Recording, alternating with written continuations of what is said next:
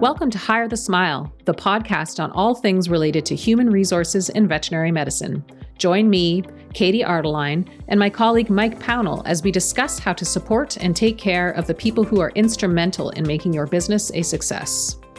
Great businesses share one common feature they focus on taking care of their employees. They create businesses where everyone feels empowered and motivated to be the best they can be.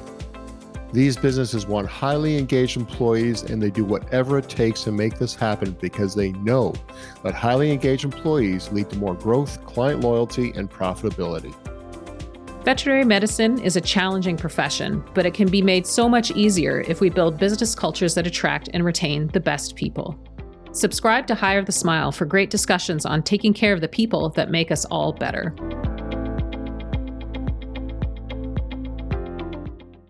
Hi, and welcome to episode 29 of Hire the Smile. I'm Mike Pownall, and as usual, I am joined with Katie Arderline.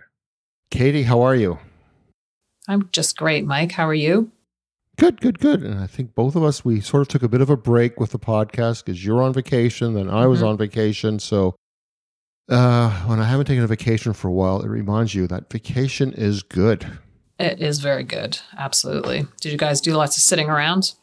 We did a lot of nothing. As I said, we did an abundance of nothing. So Perfect. we had a real staycation, and uh, it was lovely. Yeah, it was, it was nice. really good. I, I, have to admit, it wasn't long enough. I could probably use another couple days, but I'll take what we have. Mm-hmm. Mm-hmm. So we've got an interesting subject, and uh, you know, we we talk about HR. We're usually talking about compensating employees, how to hire people, how to fire people how to have better communication, a lot of the things that we have talked about uh, in past podcasts. But I've been noticing that you're doing more and more work on something called the human resource audit. Mm-hmm. And I also now realize that human resources isn't just about making sure the staff is happy, but it's also making sure that the company is protected. Definitely. Is that really what an HR audit is? Yeah, I mean, put really simply, it's an objective examination of a practice's policies, practices, and procedures. So a lot of the things that we've talked about on this podcast uh, are really heading towards that best practices. And when we talk about things like discipline, then we're sort of edging into making sure we're doing things, you know, in the in light of employment legislation, making sure we're doing things above board. But an HR audit um, can be a much more comprehensive look at sort of top to bottom everything that the company is doing. Uh, and it's really, like you said, a lot of the stuff that we talk about is to make employee lives better, um, you know, improve communication between employees and uh, employees and management and all that kind of stuff. But when we look at an HR audit, we're looking at things systematically. Uh, we're really looking at trying to protect both the employee and the employer's interests. So, uh, what I mean by that is making sure we're compliant, you know, legally and sort of best practices, which can change depending on the jurisdiction we're talking about. But really, sometimes uh, you or I will walk into a practice and we we uncover something and we're like, oh, geez, this could be a really big deal if somebody brought this up. So the HR audit is a proactive way to sort of look at everything that a company is doing. And it's not just sort of, you know, are you paying vacation properly, but it's, you know, how are you hiring? Who makes the decisions? So it's it can be a lot more comprehensive than that. We'll get into that here shortly. But another thing I think that's uh, really important, especially right now when we have such a very, very tight labor market, is the HR audit can look at sort of everything you're doing, including employee pay, benefits, uh, you know, your work-life balance, philosophy towards time off for staff, and really make sure that you are putting your best foot forward when you're trying to hire somebody a couple of years ago, it was sort of more evenly, you know, a, a back and forth. But now it's like you got to have the best package to present to somebody to try and lure them to come to work for you. So it's very, very important right now, uh, especially, you know, something like wages, which have really dialed upward in the last six months to a year. And a lot of companies that we work with are sort of haven't really kept up with that. So that's definitely something that's a top of mind when we do an HR audit as you were talking about, I said, uh, on one hand, it's an insurance policy for a company to make sure that you know all their ducks in a row, all their mm-hmm. T's are crossed, the I's are dotted. But at the other time, it also allows them to see what they need to do to make sure they're attractive in the market. Yeah, sort so of there's two sides to it. Yep, yeah, yeah, for sure. Yeah. And it's an opportunity to identify strengths and opportunities as well. So, you know, what's the company doing well? What's the company not doing so well? And how can we improve things overall? So, yeah, I mean, there are lots of reasons to do it. I think it's a lot more exciting than a financial audit. uh, so, uh, at least from my perspective. So, yeah, there are lots of reasons. I kind of think of it because I know we've gone into some practice and you sort of alluded to it, and you've heard about hiring practices or how somebody interacts with an employee and your sort of jaw drops. Mm-hmm. It's sort of like you're you're driving down a highway with only like one tire firmly attached. Yes. And you want to think like you are so lucky. Like, do mm-hmm. you realize how much your company has been exposed? As I'm talking, I can think of a few cases where if an employee had gone to an employment lawyer you would be in so much trouble. Definitely. Yeah. You know, from the way that people are spoken to or just practices, you know, for how people get paid, you know, you can really get into some issues with discrimination. It might not be deliberate. It might be just something that happens because you haven't spent a lot of time looking at your HR practices and making sure that they're compliant or comprehensive. But an ounce of prevention is worth a pound of cure in a huge way with this because when you get into employment standards and you get into human rights type issues, uh, it can get really, really expensive. And it's very difficult as the employer to come out on top of that. You know, particularly here in Ontario, Canada, uh, probably most of Canada, I should say, things are very, very much stilted towards the employee. So it really mm-hmm. behooves the employer to make sure that they have their shit together, to be perfectly frank especially as a company grows you, you know you start out with three people and it's like oh we don't need a manual we kind of pay what the person wants to get paid and then as you add more people it can be easy to sort of let things slip and then before you know it you've yeah. got 30 employees and uh, you know everybody's got a different understanding of what they're getting paid and what their contract is so it can get pretty messy so let's let's talk about the process because I mean, we could tell cryptic tales from the totally. all day. Yeah, and it, it, just as I'm reviewing them, I'm like, oh, oh, oh, this was bad. Anyway, so let's talk about the process. For sure. So, from the first step in the process, uh, really it's determining what type of audit we want to do. And it could be one of these things, it could be multiple, it could be all of them. Uh, you know, I prefer to do as many as possible just because uh, things are often very connected and it's easier to present the big picture when you have uh, more pieces of the puzzle. But the one that we've talked about a little bit here, and I think that everybody would think of that would be pretty obvious, is compliance. So, doing a compliance audit, making sure that your policies and practices are compliant with federal, provincial, or state, local laws and regulations. And really, a lot of that is looking at an employee handbook and comparing what it says in the handbook to what actually happens. So, that's one, that compliance type audit. The second one we've uh, touched on as well is the best practices type of audit. So, really you're looking at an organization and saying, can we maintain or can we improve our competitive advantage here? You know, can we compare to what we're doing to companies that are identified as having exceptional HR practices? So, you know, that could be looking at pay practices, looking at benefits, looking at work life balance policy, all of that kind of thing. This kind of information, you know, you don't just necessarily have to look at a vet practice as far as best practice. Like, what are other companies doing in general? We get a little bit insulated, I think, in veterinary practice when we do do something that's very unique, but we should look outside and see what companies outside of us are doing, particularly when we're looking at making sure that we're doing the best by our non professional staff or our support staff. I think on that note, I think all you have to do is look at the news every single day for an example of some business leader, politician, whatever, uh, being exposed for bad behavior. Mm-hmm. I mean, we're recording this the day after the governor of New York State has resigned for accusations, numerous, numerous harassment, sexual harassment uh, opportunities. And I, I, think to me, the first step of compliance is know if you're going to do something bad, you're going to get found out. Mm-hmm.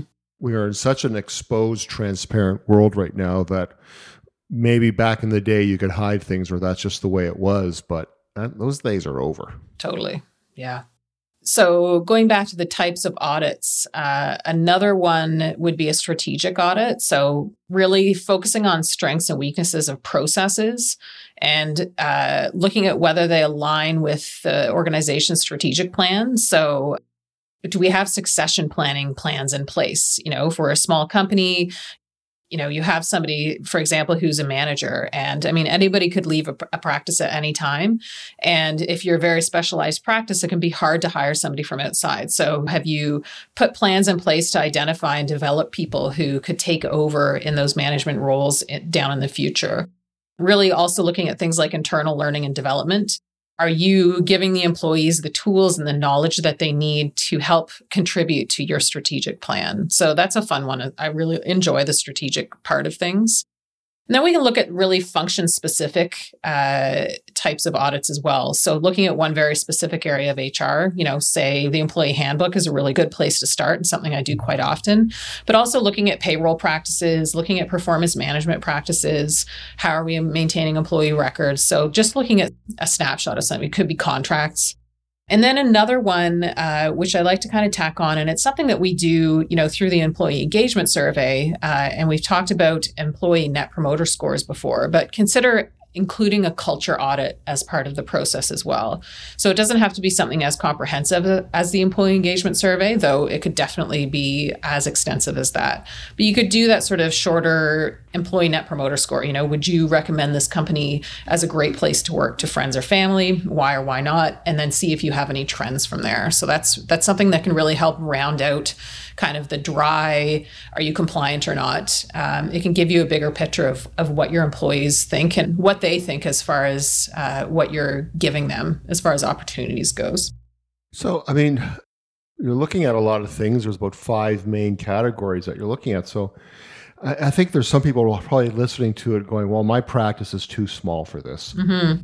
So I want to know uh, what size practice, but also what stage, because you brought up a great point before and I know I experienced that with my own practice is that, you know, you're a, you know, one or two person, three person, before you know it, you're like seven, eight, and, or you've had a lot of stability and not much has changed. Mm. And then all of a sudden you realize, oh gosh, our, our manuals are five, ten years old. Mm-hmm. So how, how big a practice should be investigating this? I think it could be really any size. You know, I'm even thinking of a practice that we have um, just started working with that has four employees right now. And this practice owner, you know, was like, I want to make sure our handbook's up to date. I want to make sure that um, we're doing everything we should be doing. So, you know, we could audit, and it might be short because they don't have a lot of policies in place, but at least it can help give a framework for these are all the things that you should be thinking about. And then you could get into these are best practices. What do we want to do? And a real cornerstone of that is the handbook because there's so much information information that can go into a handbook. I think it's something that we sort of um, think about on our first day of work that we sign off on. Uh, but really, the handbook is tells you everything you should need to know about a company. You know, the culture. It should tell you about the practices. It should tell you about everything, so that all of the uh, expectations are laid out. Uh, but I mean, if I was doing an audit for a practice that had three employees, the price and the complexity would obviously be much less than it would be with a larger. So I wouldn't I wouldn't necessarily limit it to larger practices. It, it could be small practice as well. I'm just thinking, you know, going back years, I'm like, it's probably something you should do as you have a younger growing practice. So you're not in that stage or you, you don't have a situation down the road when you're in that transition from that one or two person mm-hmm. practice to a bigger practice where like, oh damn i should have done this and now i've got an employee that's threatening to sue or what have you. Yeah. It's almost like set yourself up for where you you hope to be so all your systems are in place. Exactly. You know i think back to um, one practice that i worked with and they grew really really quickly but uh, and this is here in ontario things in the states are a little bit different um, depending on the state but you know they were at i think they're at 50 or 60 employees and they'd never done offers like letters of employment for people are contracts. Like nobody had ever signed off on a contract except their veterinarians. So you know they've got 40 30 or 40 support staff that are are working without contracts and without a handbook that they'd signed off on. So that's mm-hmm. the, the, potential exposure there is massive. Uh, you know and that's something where like oh geez that's like critical. Mm-hmm. code red we need to get that taken care of right away but that's an example of what you were saying. You know as you grow it's so much easier to be proactive with this stuff and less expensive and less hassle in the long run. So yeah it's something to think about. So i mean how often would you do an audit like this? Uh, it, it, depends on the size. I think, you know, doing a comprehensive audit with, you know, all of the steps that I talked about that'd be a once a year thing. I mean, people would tear their hair out and, and things don't change all that quickly, you know, so it could be one year, it could be every couple of years. But what you could also do is is just break it down and just do spot audits. So, you know, you could say, okay, well, in January, I'm going to look at our payroll process. And uh, then in February, I'm going to look at performance management. So you could do it in a much more spread out fashion. But I think, you know, sort of once every couple of years is a good idea, um, particularly if you have a previous audit to fall back on and you can say, okay, well, these are the things that we were supposed to work on and how are we doing now? But, you know, once you sort of have an ear for HR and you're sort of thinking about it all the time and thinking about continuous improvement, then the audit becomes less of a necessity because you're just on top of it all the time. Mm-hmm going back to our original comments in terms of insurance. So when you have insurance with your practice, you're reviewing that every couple of years to make mm-hmm. sure the value that you're insured for reflects the you know the equipment that you have property what have you the liability the number of vets what have you. But also in terms of as the, we have this changing uh, employee market. Mm-hmm. you don't want to be sitting there putting jobs out with a 2019 mindset. Yeah, yeah. things have changed a lot in the last year and a half two years. Exactly yeah. Well, and it's keeping an ear to employment legislation. You know, it changes all the time. For example, I'm thinking of here in Ontario, uh, or actually in all of Canada, there's a new federal holiday on September 30th. And it doesn't, it, it affects federal employees, which isn't really relevant to vet practice, but it could have been a holiday that everybody takes off and then you need to be on top of that. You know you don't want to be the day before and the staff are like oh hey do we get tomorrow off? Uh, right. so you need to be on top of that stuff. You know i'm thinking of when we added family day here in february in ontario or the federal government mandates sick days or you know covid pay days or whatever. You need to be on top of that too. So i think once you do this type of audit and it's front of mind and everything's up to date you're way more motivated to be like okay i'm going to keep an ear to uh, what's happening. Sure and so, you know, let's say somebody hires you or somebody, I mean, it doesn't have to be us. I don't want us to be so pitchy that way. but what do you expect? Like, I mean, does this take months, weeks, days? I mean, do you have to be on site? Can you do it distantly? Like, how does that work? It really depends. So, um, what I do is I've got like a six page list of things that I, I would like. Uh, and so, this is a full HR audit, just this isn't like a small one. Um, but just as a snippet, you know, what I'll do is I'll send the list to whoever's sort of in charge of this stuff with usually the practice manager or the managing partner of the company.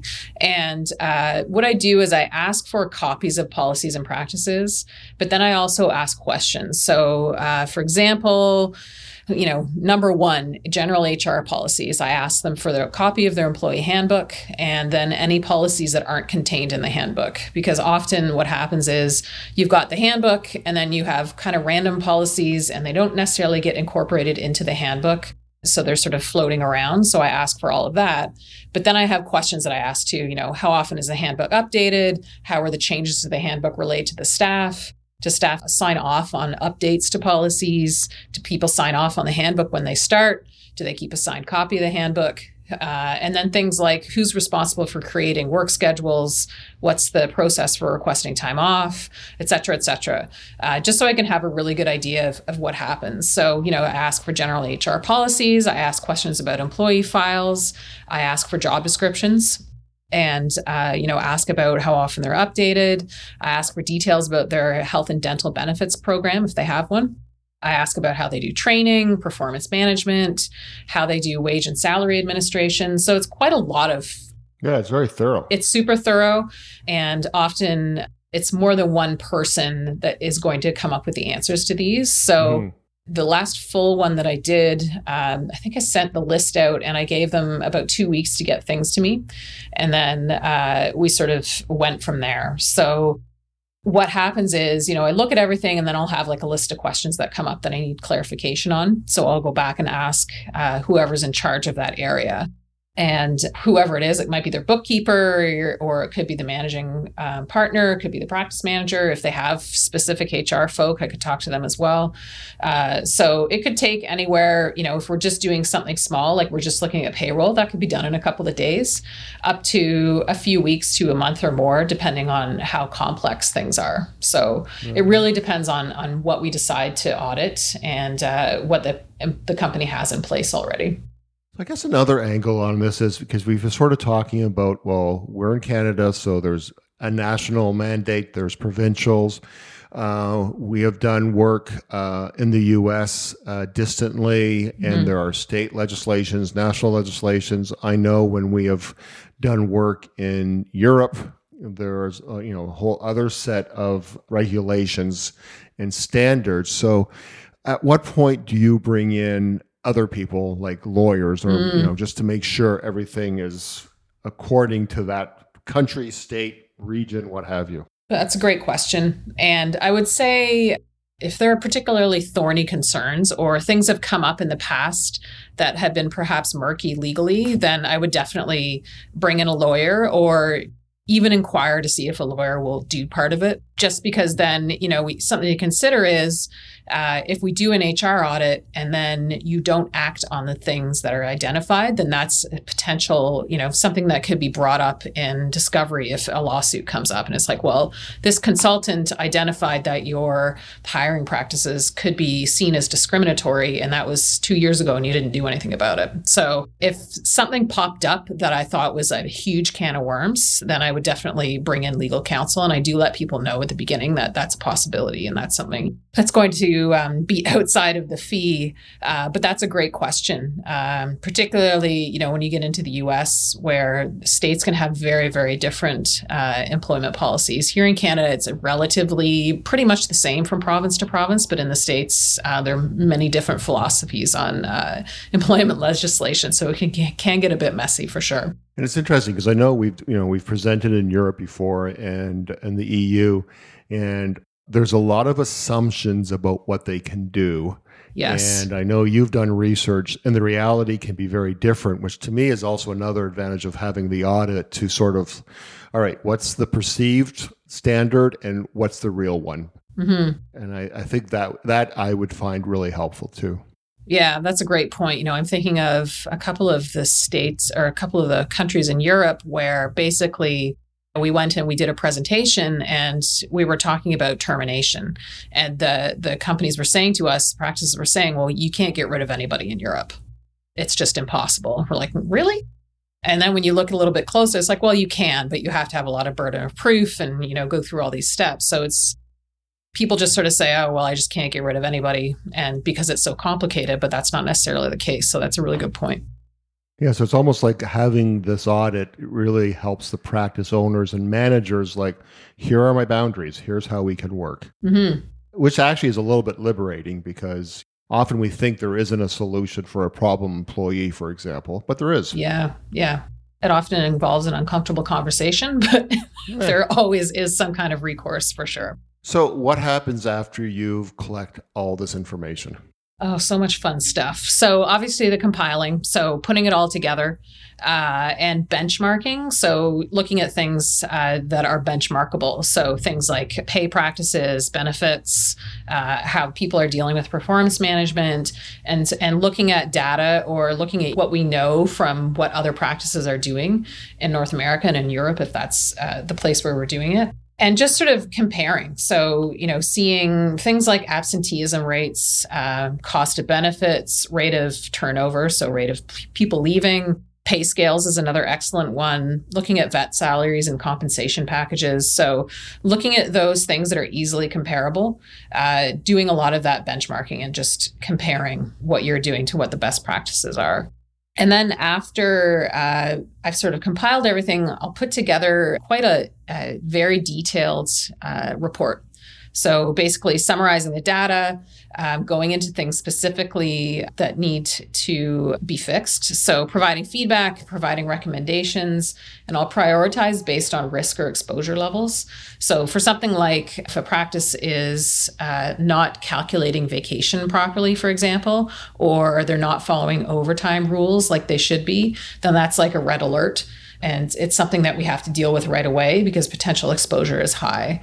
And so i'll rank things and make recommendations based on you know how urgent things are. Uh, and then we really need to make sure that this gets discussed with the people who can actually make sure. changes. And uh, often it will be the managing partner sometimes the practice manager will be involved.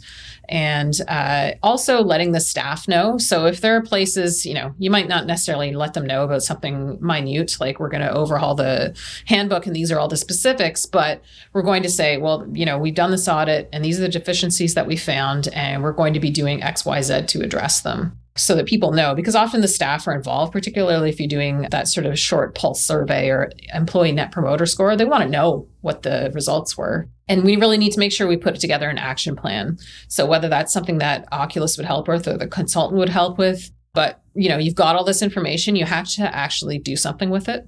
Uh, and like i said earlier once you've done the audit and there are deficiencies and you don't do anything it could be really ugly for you down the road. Mm-hmm because you know you've you've identified it so yeah i mean it's it's fun i I say that because I'm an HR nerd, but it's fun to go through this stuff and just see what what companies do. And uh, often, it seems simple to me. HR is simple, as even though I kind of listed all of these areas that we go over. Uh, but practices are often just relieved to have somebody look at everything because they might not even really kind of think of what's involved with HR or be able sure. to make a list. So uh, it can be a big relief for them for sure. It's it's kind of funny because you're you're ta- commenting how much you like it. I remember once calling you or getting on the call with you a couple months ago, and you were in the midst of this, and people that know me is know I'm not a detail mm-hmm. kind of person. Yeah. And I was like, "What are you doing?" She's like, oh, "I'm putting together all the results of an HR audit. This is so much fun. I could yeah. do this all day." I'm like, "Super fun." Really? Like, no, I was like, "You're joking? What's the punchline?" You're like, "No, I really love this. This is amazing." I'm like, "Yeah, right." You can keep your balance sheets and your those things.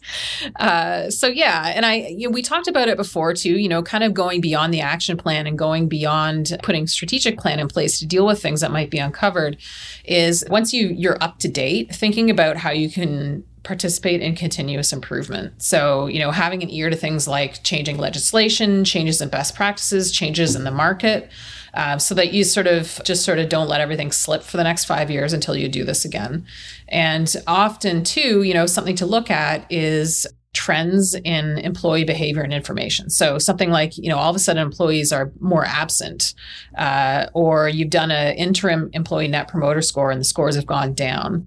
Make sure you're on top of those things because they all point to underlying issues. You know, could be burnout, could be lack of engagement, uh, or whatever, and it all needs to be acknowledged and addressed. So whether you designate somebody in the practice, maybe it's your practice manager, to be sort of on top of that HR legislation, or you hire somebody to look at it for you every six months or whatever the case may be. Uh, it's definitely something I would recommend just to to be uh, tip top and on top of it. I think the biggest issue facing most vet practices is finding and keeping vets and staff. Mm-hmm. And I think this could really give somebody a competitive advantage because there's one thing we, I think human nature we like is consistency and transparency. Yeah. And if you're a vet working for a practice and you're talking to another vet who's working at a well managed practice that has good HR policies and they're like yes we get a we get an annual performance review there's a transparent way of how we get compensated issues are dealt with when when they happen. And then there's a person like hey i haven't had a review in two years and nobody seems to know really what's going on. It makes people think like why i'm here? And yeah. so yeah, i think in this tight marketplace this really behooves any practice to get on this. Love it. I think we both said behooves in this podcast. Wow. Nice. Anyway thank you. That's that as i said i have as i said i'm not a detail person but i have seen the positive benefit for, for this. And i just yeah, to me, I wouldn't be in practice without practice insurance. And mm. I think this is the same kind of level of security that somebody would need for their practice. For sure. Hey, let's talk about our wins and fails. I'll start first. And I know by the time this is released, the Olympics will be well over. But I have to say, my win was the Olympics. I was one of the people, and I still kind of do think, I don't know why they put them on with what's going on with COVID but being in Ontario and with the time zone difference and being on vacation, I was enjoying every morning watching about five hours of live Olympics. Mm-hmm. And so seeing just a lot of amazing activities and just seeing athletes that we know in Canada and how they've developed, and it just it kind of to me, it's just it's it's very close to performance management of just seeing somebody who reached this level five years ago in, in Rio and has been able to improve, worked on weaknesses, really magnified their strengths, and I just I just was you know I thought it was exhilarating. But my fail is tied into the Olympics because I think there were some very, very brave people. Simone Biles is the most notable mm-hmm. in terms of talking about mental health issues. And why I say it's a fail is kudos to her. I think wonderful. The fail is the perception of a lot of people outside of that world who are like, "You're an athlete, tough it up. You're you're supposed to be strong. And if you're not, you know, if you didn't know what it was going to be like, why'd you do it?" type thing. And I just think that's pretty cruel and not really uh, appreciating the intensity of their lives. Um, you know, when Simone Biles was talking about as she's doing these acrobatic flips that mind-boggling and then she says well i'm getting the twisties you don't know what's up and down i mean that could be mm-hmm. a career-ending yeah. life-threatening injury but i also at the same time there's an hbo documentary called the weight of gold um, hosted by michael phelps the renowned swimmer really, t- and it's with a, a bunch of U.S. primarily Olympians and talking about their mental health challenges, their struggles. And uh, I know as the veterinary profession, we're very sensitive with that because that's something that really affects us all. And I think that's another, oh, let's call it a sector. Uh, employees, athletes, I think they're in the same level. And it's just, I mean, just this week, as we're recording this, uh, an elite New Zealand cyclist committed suicide this week, and it's just uh, I think there's a problem there too. So I'm I'm happy that they're talking about it, but I, am hoping the rest of society can be as supportive with these athletes because it's not all just glory. Mm-hmm. Well, you had the best wins and fails this week. Uh, mine pale in comparison, and I don't know if this is a win or a fail. This is kind of more a point of interest was the news that uh, Google, the company, is looking at their pay practices for people who have decided to permanently work from home. So I guess, you know, the win is that Google's like, hey, if you can do it, you can work from home permanently. Ex- excellent. And then down the pike comes, uh, but you know, if you were previously going into the office in New York City and you were getting paid X amount of dollars, if you move to upstate New York where the cost of living is lower, you're going to get a pay cut and you're going to work from home and it's going to be for less money. So I don't know if that's a win or a fail. And that's probably could be like a subjective part of a whole podcast, but uh, it's kind of like great, people can work from home but the possibility of a pay cut is there. And it doesn't really sit all that well with me. So I mean, I do see both sides, but I just thought it was an interesting uh, conundrum that's come up out of uh, what's happened with COVID and the push for working from home. Yeah, there's definitely two sides of it because you can just, as a company, like, hey, you're not coming to the office. I can use that space, or I can use less space. Seriously, yeah. And there's, you know, there's, so there's some cost savings to the company too. So yeah, I yeah. I think we're going to see a lot more of this. I know more and more companies. I mean, this doesn't really affect the, affect the vet industry, but it affects our clients, and that is the return to the office is being pushed off and pushed off now because of the, the Delta variant. So I think we're going to have a lot of discussions about this. Mm-hmm. Absolutely. So, anyway, thanks, Katie. See you in a couple weeks.